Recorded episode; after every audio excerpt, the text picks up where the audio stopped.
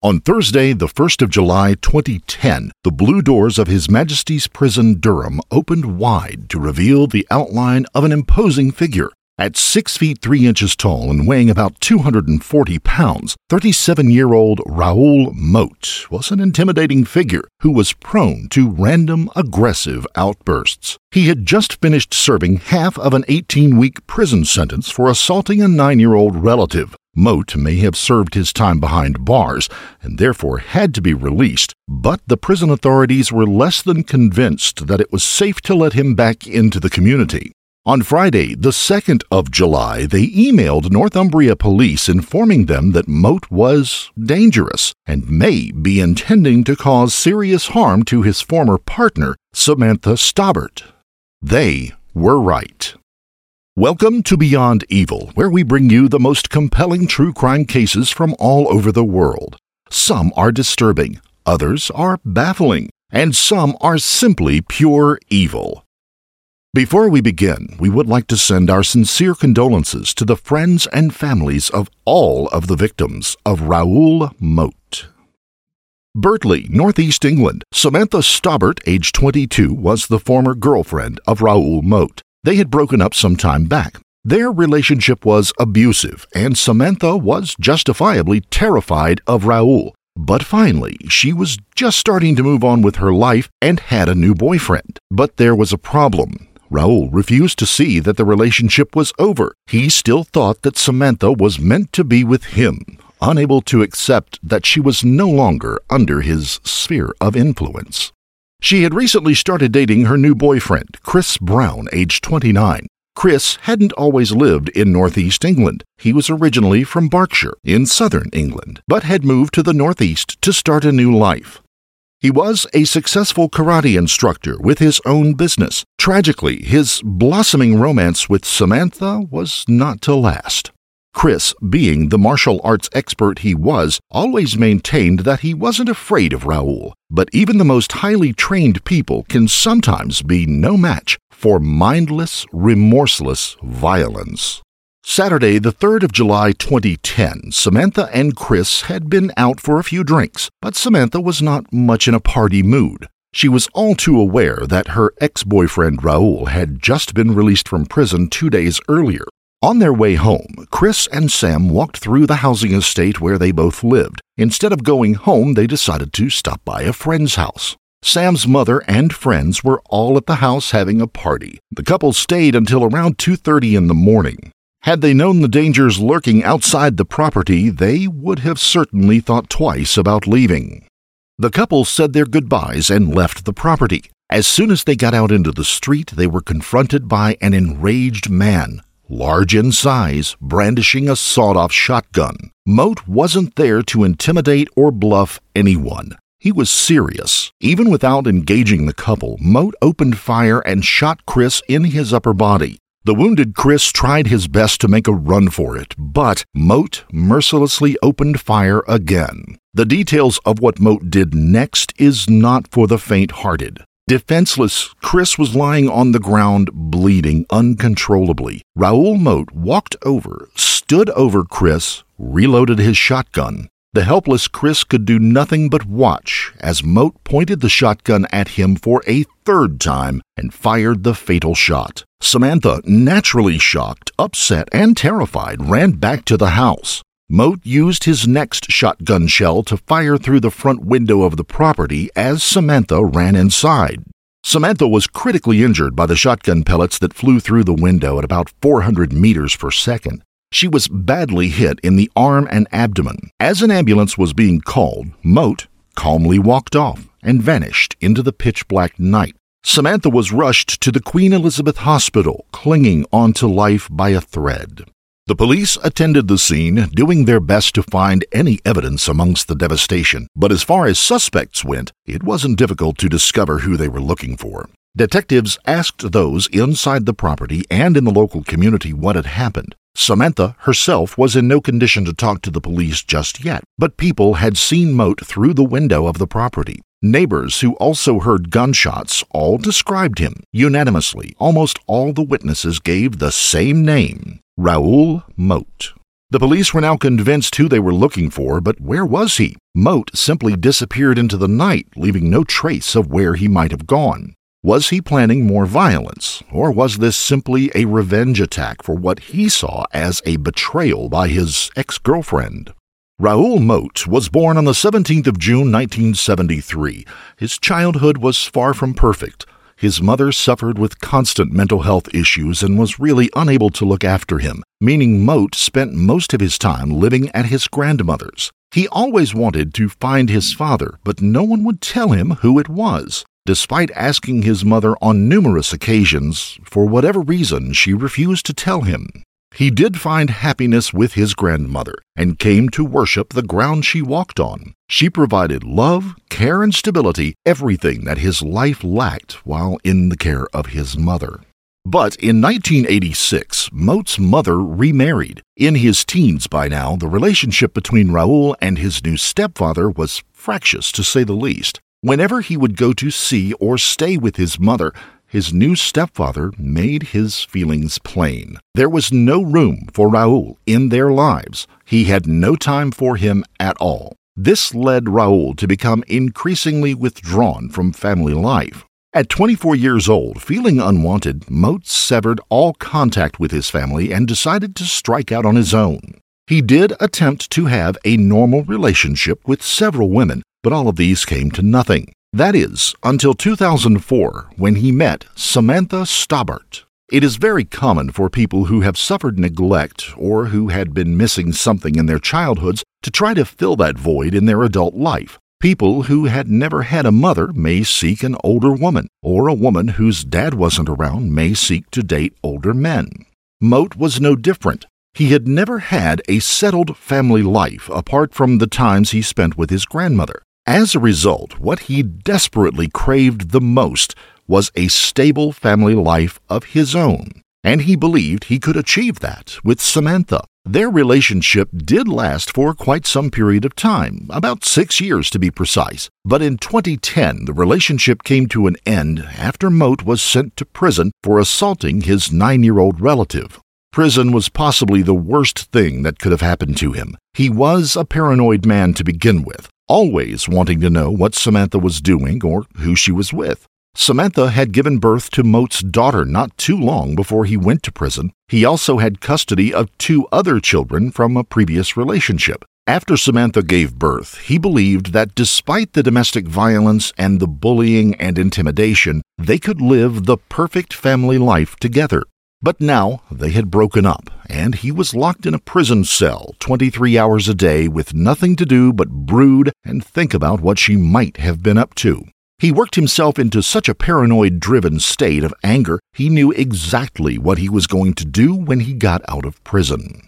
On July the 1st, as soon as he was released, he began gathering what he would need to carry out his attack on Samantha and her new boyfriend, immediately acquiring a sawn off shotgun and plenty of ammunition. Opening up the shells, as well as the pellets that were already in them, he added even more smaller ball bearings and small pieces of metal, all designed to inflict maximum damage with devastating results.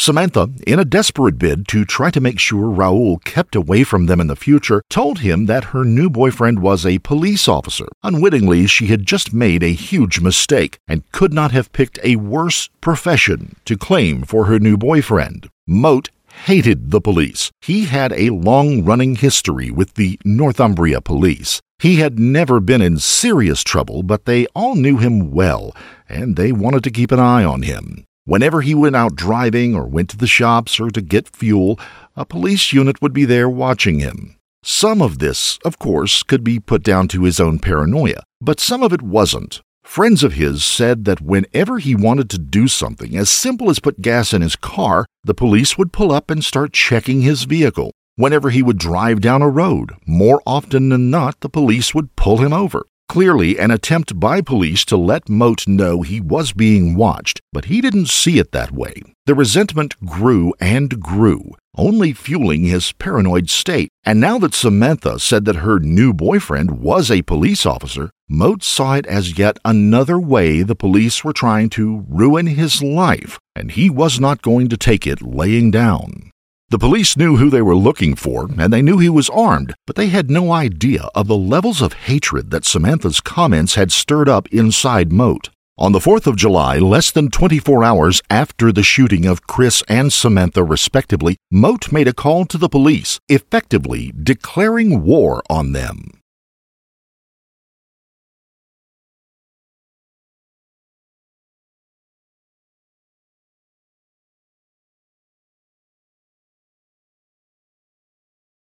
The police took Moat's threats very seriously. He had already demonstrated that he was willing to use firearms on previous targets, and now they themselves had become the hunted rather than the hunters. Moat had the upper hand. There was only one of him, and he could pop up anywhere without warning and potentially kill again. Unfortunately, they didn't have long to wait. That same evening, Police Constable David Rathband, age 42, was starting his late shift. All officers were fully aware of the threats that had been made against them, and they had been told to be extra vigilant in their duties. PC Rathband was sitting in his patrol car near the busy A1 road watching for the vehicle that Moat was thought to be driving. But Moat, unbeknownst to police, had changed vehicles earlier that day and was now driving a black Lexus. Officers had discovered the burned remains of his previous vehicle, but that information was not relayed to the officers out in the field that night. They were still looking for the original vehicle. Moat was basically undetectable. PC Rathband was looking for a vehicle that was never going to turn up. At 12:45 at night, Moat's Lexus went around the roundabout a couple of times before pulling up a little distance from the oblivious PC Rathband, who was alone in his car. Moat slowly crept up behind the car. Rathband had noticed someone moving and turned to see who it was. By the time he looked left, the large, intimidating silhouette of Raoul Moat was staring at him through the passenger side window. Moat blasted the helpless police officer twice in the face with a shotgun. Moat ran off into the night, leaving PC Rathband to fight for his life. But far from going into hiding, Raoul Moat would call the police once again.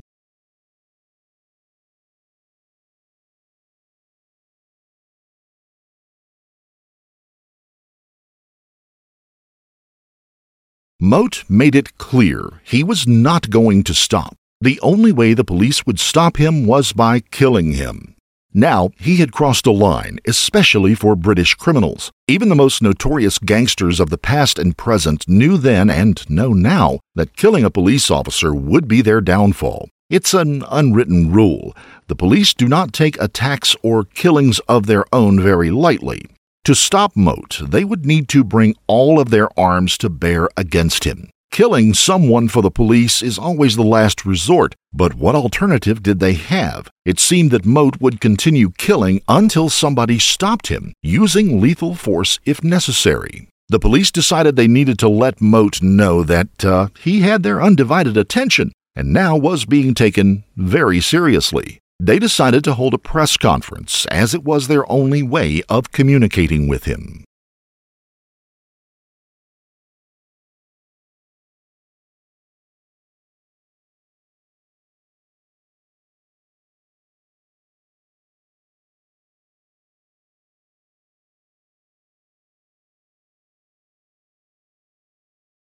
All the police could do was hope that Moat was either listening to the radio or watching the news and that he would see their press conference. He had, once again, vanished into the night, leaving another innocent victim fighting for his life. He was a needle in a haystack in Newcastle, a city with a population of over 800,000 people.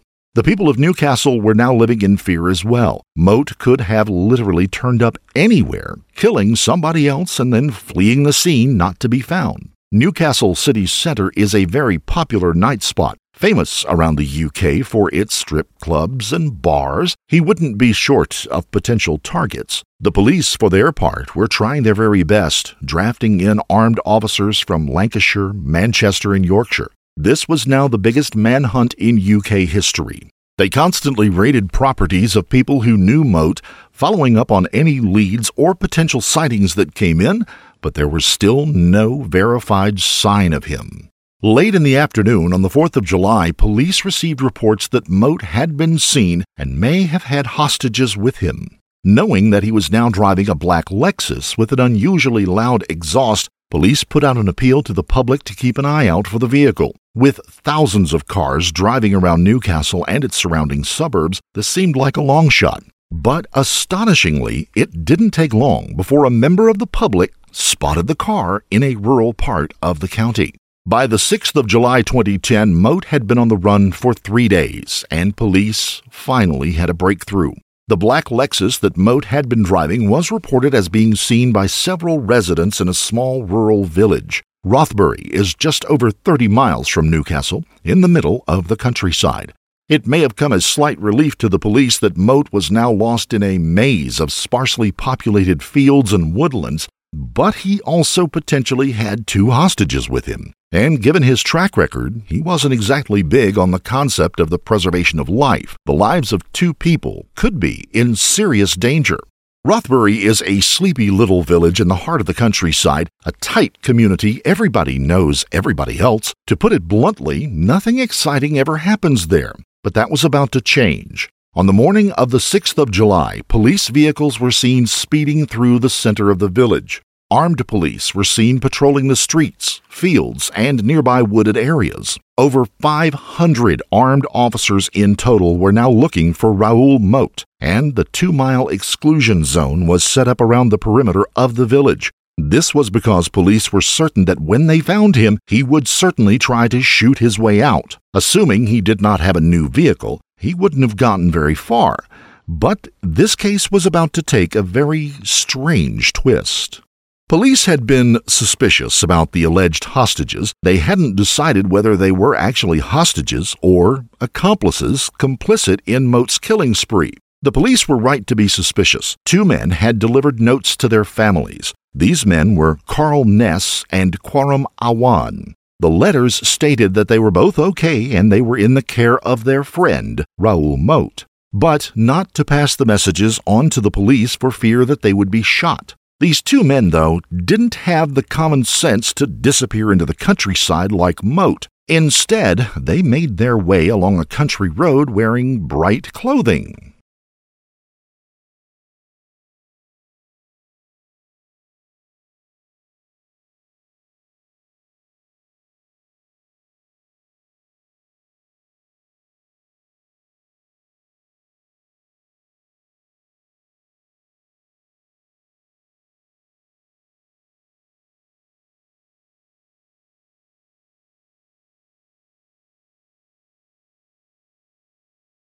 A police helicopter hovering over the area detected the two men walking down the road. An undercover police car drove past to identify them. Once they knew it was them, the armed police swarmed the men, threw flashbang grenades to stun them, and apprehended both without injury. Ness and Awan weren't the, uh, well, sharpest tools in the box, but they knew when they were beaten, and the full extent of their involvement in Moat's activities became clear. Ness had met Moat from working as a doorman in Newcastle alongside him. During his time in prison, Ness would visit Moat regularly, something that seemed to have slipped under the radar of the authorities in their hunt for Moat. Ness and Moat were longtime friends. Awan was more of a newcomer, but both men had helped Moat in one way or another, including driving him to Samantha Stobbart's home the night he killed Chris and shot her. Ness had also been driving the night that Moat had shot PC Rathband in his patrol car. Both men were also captured on CCTV together buying groceries and taking it back to Moat at different properties. They had been both harboring the fugitive and helping him to evade capture, thus enabling him to continue with his vendetta. On Wednesday, the 7th of July 2010, Moat was still on the run, managing to evade police detection in the dense Northumbrian countryside. Slowly but surely, though, the net was tightening and Moat was running out of places to hide. The police discovered a makeshift campsite that had been recently used, but Moat, for the moment at least, was still managing to stay one step ahead of the pursuing officers. Before fleeing the campsite, he had left a dictaphone behind and recorded a message for them. The message said that he was very unhappy about his portrayal in the media, and for every lie told by the press, he would kill an innocent member of the public in revenge.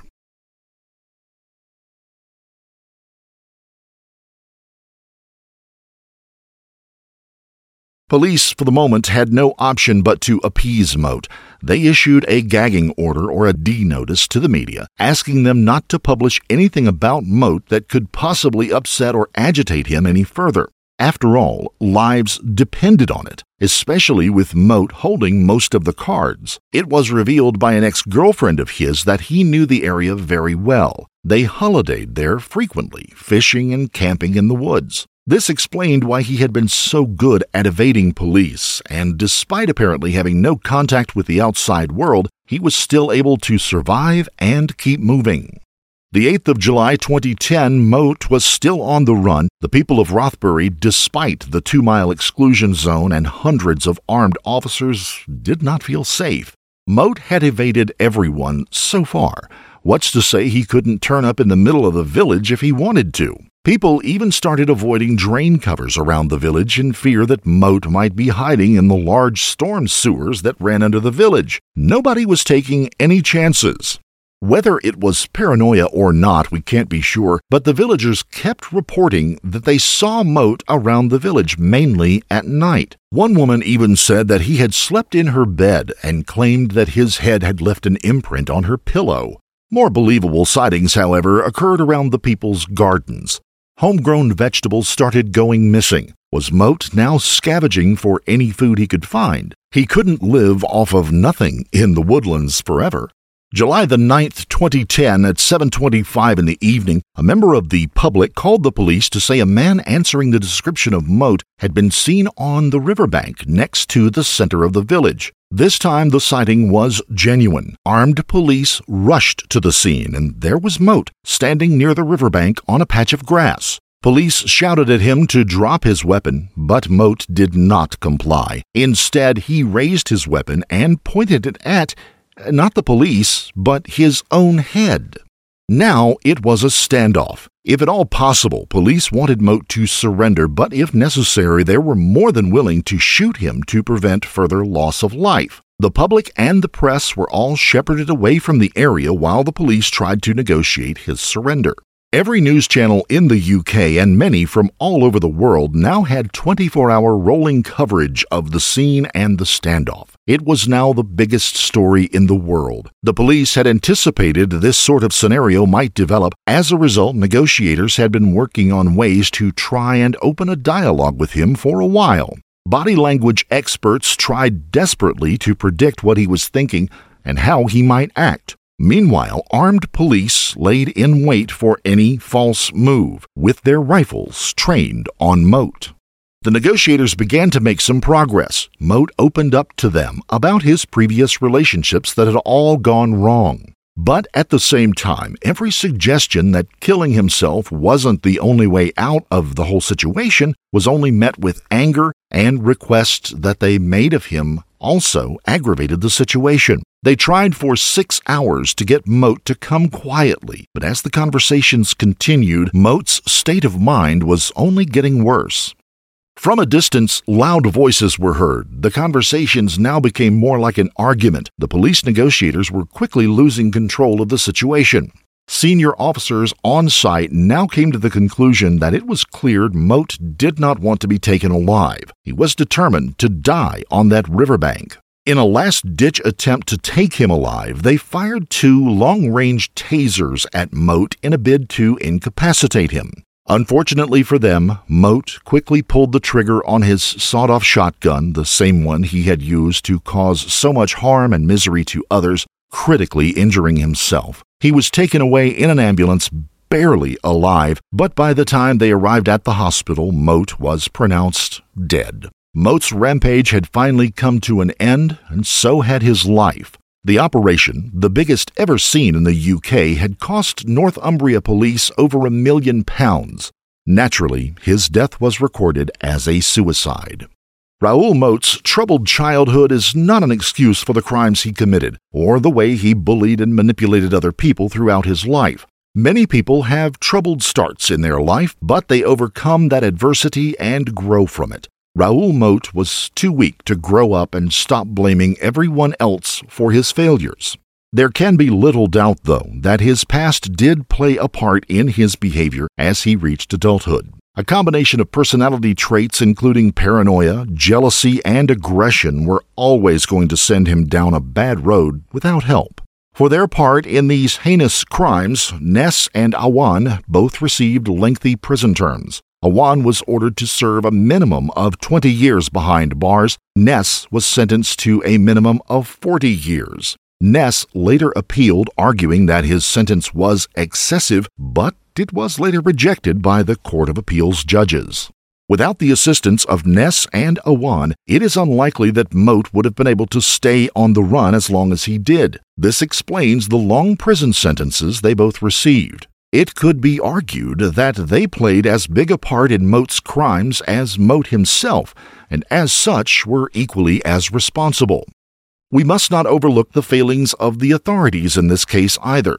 The prison service warned the police that Moat was dangerous and intended to cause harm to his ex girlfriend. The message was sent on Friday, but was not picked up until Monday, when it was already too late. The police also failed PC David Rathband. He was out on patrol as usual, but due to intelligence about Moat driving different vehicles not being passed on, Rathband was left vulnerable, working off of incorrect information, a sitting duck in his vehicle, and easy prey for Moat to target. Thankfully, Samantha Stobbart managed to make a full recovery from her injuries, though surely still scarred by her ordeal and losing her soulmate, Chris Brown, she has rebuilt her life and works as a caregiver. She is now 34 years old and has two daughters. Samantha will not talk to the media, but a neighbor said she works long hours. When she isn't working, she's out with her daughters. She's a lovely woman.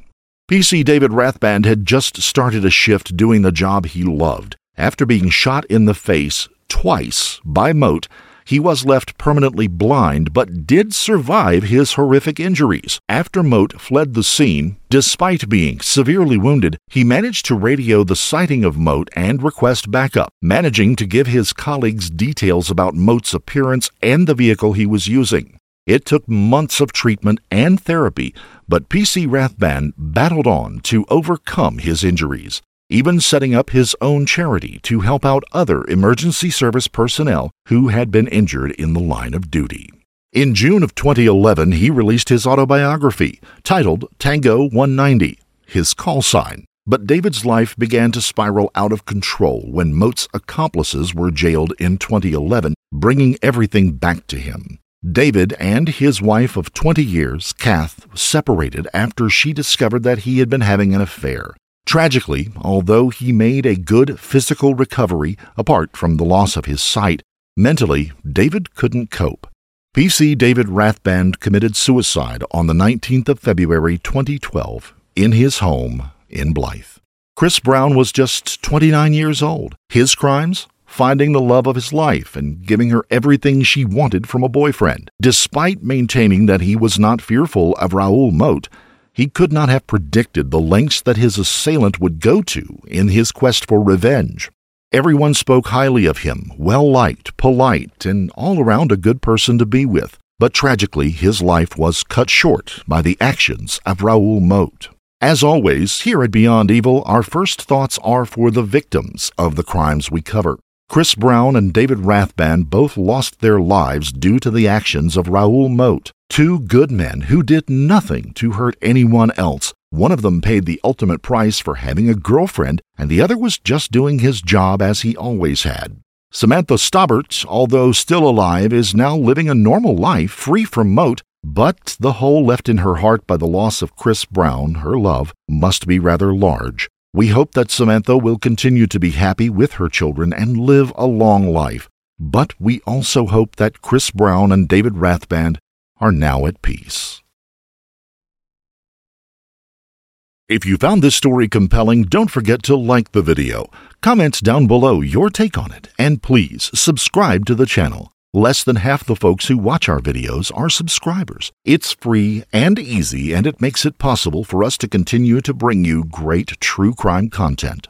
Also, be sure to hit the notification bell in order to stay up to date each time we reveal a new shocking case. Until next time, stay safe and keep your eyes peeled. You never know what's lurking in the shadows.